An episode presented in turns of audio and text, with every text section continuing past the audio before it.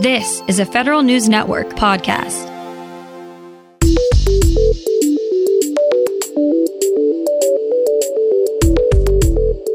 Coming up on today's Federal Newscast, is the Pentagon relying on too few contractors for its work?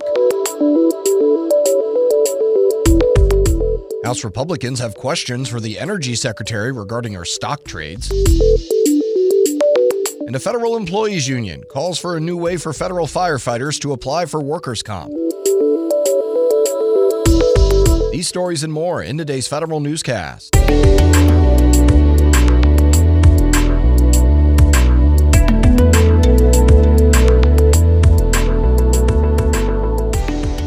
Welcome to today's episode of the Federal Newscast. I'm Eric White. The Defense Department is also feeling the squeeze with supply chain and industrial base issues. A new report says extreme consolidation of defense companies is a risk to national security. Federal News Network Scott Maucione has more. The Pentagon relies heavily on just five companies to do a large portion of its work. That's down from 51 in the 1990s. A new report on the defense industrial base says the Defense Department needs to take action to diversify that base.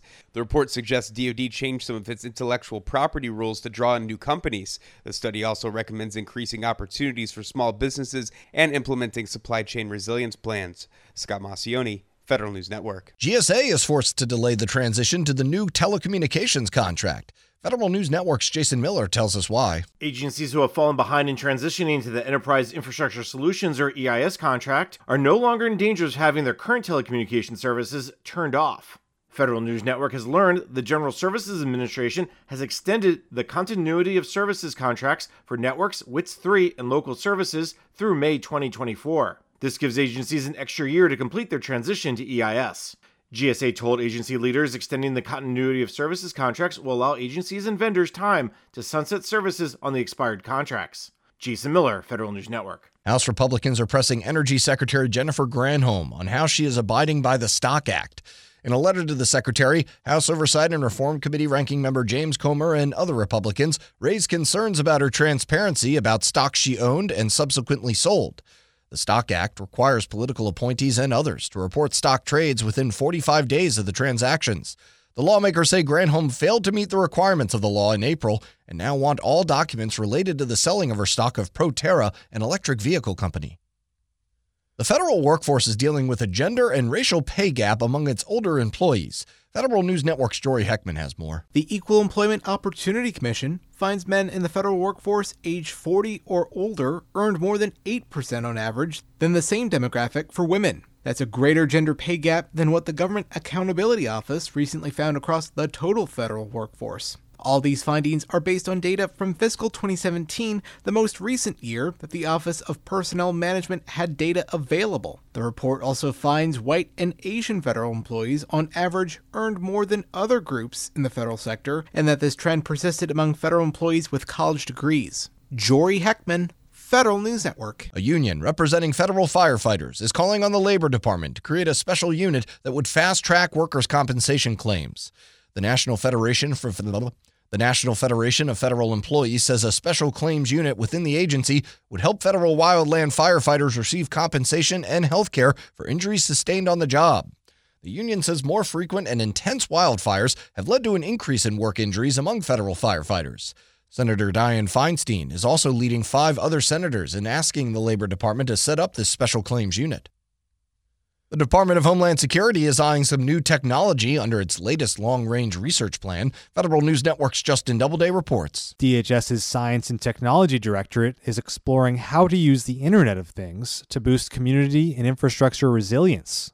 That's one new research topic in this year's long range broad agency announcement. DHS is asking the scientific community to offer up proposals ranging from new 5G security techniques to ways of countering drones. Some other new focus areas this year include mitigating threats to commercial aircraft and new methods for detecting explosives hidden in luggage. Justin Doubleday, Federal News Network. Ransomware became a household term in 2021. A new joint cyber advisory offers some lessons on how to reduce the risk of your data being held hostage. The Cybersecurity and Infrastructure Security Agency says keeping your software up to date is a good start. CISA also recommends training users on how to recognize suspicious emails. Organizations should also use secure remote desktop protocols and back up their data offline. CISA issued the advisory alongside the FBI and the NSA, as well as partners from Australia and the United Kingdom. And Eric Evans is tapped as the new leader of the Defense Science Board. Evans is currently the director of the Lincoln Laboratory at MIT. He spent much of his career working on technologies related to radar. As chair of the Science Board, he'll lead a group of defense and business experts in giving independent advice to the Pentagon's top scientists. You can find more information about these stories at federalnewsnetwork.com. Search Federal Newscast and subscribe to the Federal Newscast on Podcast One or Apple Podcasts. I'm Eric White.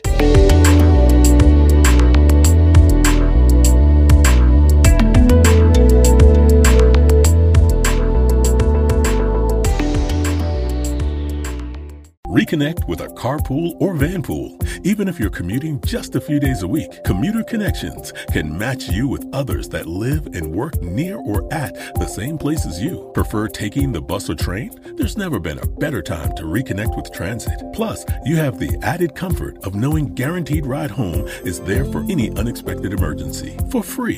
For more options, visit commuterconnections.org or call 1 800 745 RIDE. Some restrictions apply.